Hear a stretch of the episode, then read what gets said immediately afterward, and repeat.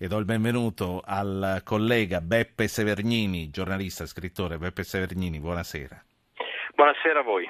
Siamo qui per parlare insieme degli italiani. Gli italiani, il libro Italiani si diventa, col quale quasi vent'anni fa Severnini ci raccontava che adulti eravamo, che, che, tipo di adulti eravamo noi nati negli anni 50. È un libro che ritorna in libreria aggiornato ma non corretto, nel senso che mantiene tutto lo stupore di ritrovarsi bambini tra un giocattolo di latte e un poster di Gloria Guida. Io eh, vorrei ricordare agli ascoltatori che i loro ricordi eh, sono benvenuti e aggiungeranno testimonianze a quelle che eh, rievocheremo con noi in questa fotografia degli italiani con Beppe Severnini. Voglio ricordarvi che il nostro numero è il 335 699 2949. Severnini, siamo colleghi e praticamente coetanei, ci diamo del tu, anche se non ci siamo mai incrociati prima nella vita, va bene?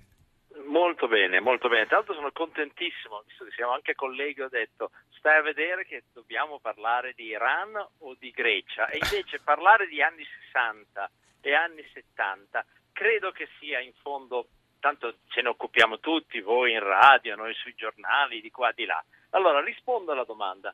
Cosa mi obblighi a una grande sintesi, mettiamola così. Sì. Noi siamo cresciuti in un'Italia, un'Italia ottimista e si vedeva e credo che sia rimasta una traccia di questo ottimismo, di quello che sentivamo in casa, dei genitori che pensavano che la loro vita era stata meglio di quella dei nostri nonni e, e la vita nostra, quindi dei figli, sarebbe stata ancora meglio. Di, questo valeva, io ero fortunato, ero il figlio di un professionista, ma io credo che questa, questo umore entrasse un po' in tutte le case italiane.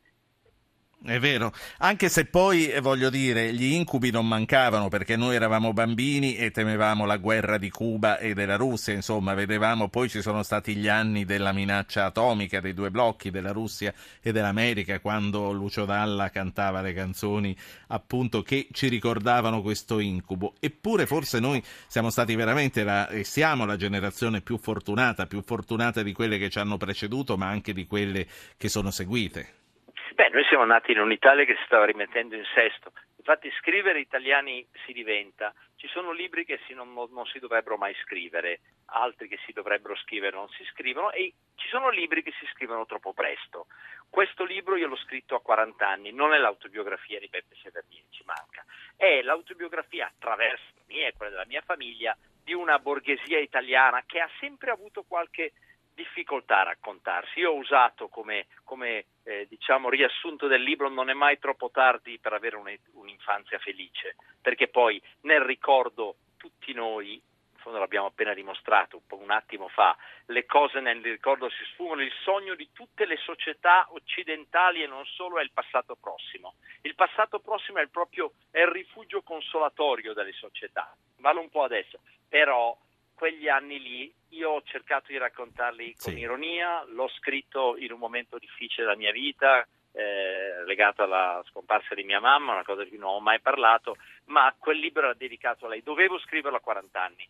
Era un po' presto, allora ho aggiunto delle parti, ho fatto speleologia domestica, ho trovato oggetti e li ho fotografati io Qual credo sia un modo sì. di raccontare i nostri ragazzi. Qual è la cosa, l'oggetto più rappresentativo per le generazioni degli attuali 50-60 anni? Anche perché ormai vediamo su Facebook, sui social, che eh, fioriscono i siti del 6 degli anni 56, 6 degli anni 66. Qual è l'oggetto più rappresentativo per, per allora, la nostra della generazione? Mia infanzia, quindi della mia infanzia, anni 60, io la mia sono nel 68 avevo 11 anni, quindi la mia infanzia, anni 60, le biglie, le biglie da spiaggia su cui cioè che erano una forma di filosofia della vita. Che non erano quelle di vetro, erano quelle di plastica con le figurine dei calciatori dentro, no? De, no, dei, dei, dei, ciclisti, io mi ricordo Dancelli e Gimondi, che dopo, dopo due anni di, di, di, corse sulla spiaggia, eh, sulla sabbia della Versilia, bisognava leccarle per riuscire a intravedere il nome del corridore dentro direi le biglie. Severnini, noi nel 67 non eravamo tanto grandi, ma è un golpe quello di oggi come quello dei colonnelli o Varoufakis esagera un po'?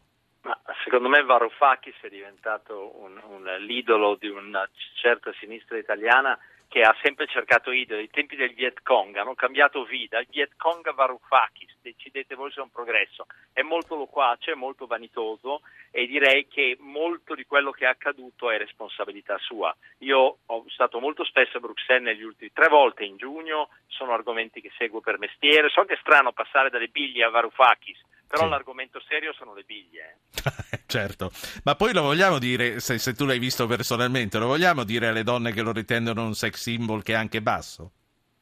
Ma guarda, io ti dico, ho conosciuto persone che hanno trattato con lui e, ti, e erano persone che non avevano nulla certamente contro la Grecia, alla quale tutti auguriamo. Io ho scritto sul Corriere, sul New York Times, ho scritto un pezzo ottimista 20 giorni fa, era Why I'm Bullish on Europe perché sono, sono come si dice, eh, fiducioso e addirittura sulla, sull'Europa, figuriamoci se ce l'ho con la Grecia, ma però Natura, sì. ha fatto un guaio ed è una persona, le persone che l'hanno incontrato l'hanno confermata, vanitoso, antivanesio, molto loquace e decisamente imprevedibile, lo dimostra quello che ha fatto in certo. queste ultime ore. Allora, però Dai, io, biglie, io con Beppe Severnini voglio tornare alle, alle, biglie, a tutto quello che abbiamo ritrovato anche di nuovo in Italiani si diventa, che è stato rieditato da Rizzoli ed è tornato in libreria. Allora, le biglie che eh, si leccavano dopo la stagione sulla spiaggia per farle tornare lucide, queste sono il simbolo di eh, quegli anni eh, della... Ah, ognuno ha i suoi.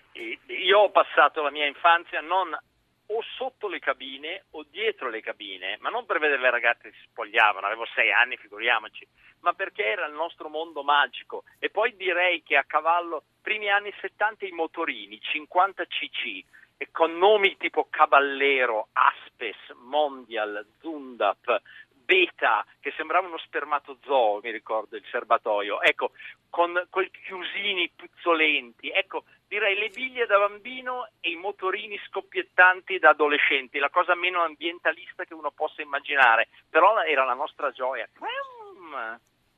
Sì. Eh, chi fu la prima donna che rallegrò con il suo poster la tua camera da letto? Allora, eh, direi Ornella Muti era, aveva una bocca che se tu la guardavi e diceva che ore sono era una poesia. Barbara Boucher che era, era la fantasia, era, era, come le amiche più, be- gio- più, belle delle mamme, era Barbara Boucher.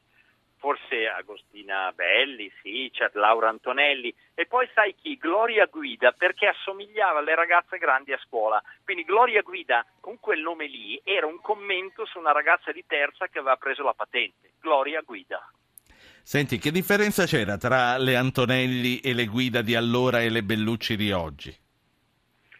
Beh, eh, Monica Bellucci direi che è una che ha tenuto botte come ha rappresentato un, uh, un sogno eh, così estetico e, e, sensuale per tanti italiani. No, abbiamo tenuto bene, direi che sono, ci sono questioni su cui l'Italia è un po' sbaccato, ma lì abbiamo tenuto botta. Sì, ehm, un paio di cose e poi tutto il resto ce le vediamo, ce le leggiamo sui libri. Mi ha colpito ehm, perché l'ho notata anche io, la differenza abissale eh, andando in montagna che c'era tra gli sci e l'attrezzatura per andare a sciare di una volta e quella di oggi. Era proprio un'altra cosa. Eh certo, noi avevamo sci lunghissimi, sci riciclati di fratello in sorella, mia, mio fratellino che aveva sette anni, ma lui me ha sciato con la terza mano di vernice sugli sci. E noi eravamo figli di un professionista, ripeto, Quindi, però era una sorta di educazione sobria che dovevano darci a tutti i costi. Poi scomodi, scarponi che si bagnavano, maglioni che si inzuppavano, cioè chi ha imparato a sciare quegli anni era, era una sorta di spartano delle nevi, capisci? Quindi adesso con l'attrezzatura, per quello che io adesso ho 58 anni, scio ancora, è facilissimo sciare adesso, con gli sci tu li guardi e curvano da soli, i nostri dovevi impegnarti veramente a, sì, a e fondo. Poi, e poi passava, passavamo la giornata intera ad allacciare gli scarponi con quei e lacci. L'altra metà a levarli.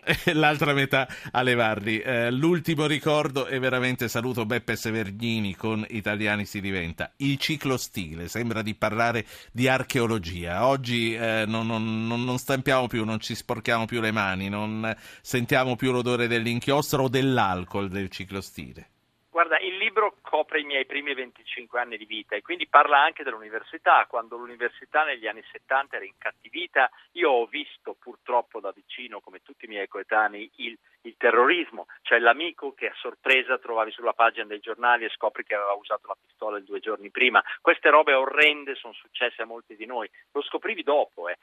Ma quindi la politica l'ho mollata. Invece al liceo ho avuto anch'io la mia grande passione. Negli anni del liceo era una politica bella, eravamo in disaccordo e ognuno stampava con un ciclo stile violaceo le proprie incrollabili convinzioni, che rileggendole adesso sembrano molto più mature e profonde di quanto Infatti, sento dire da Varoufakis. E que- così chiediamo, chiudiamo il cerchio. Quello, quello violaceo era, era, quello ad alcol, lo ricordo bene. Italiani si diventa, Beppe Severnini, Rizzoli Editore. Grazie per essere stato con noi. Grazie, e si rimane italiani, ricordiamolo.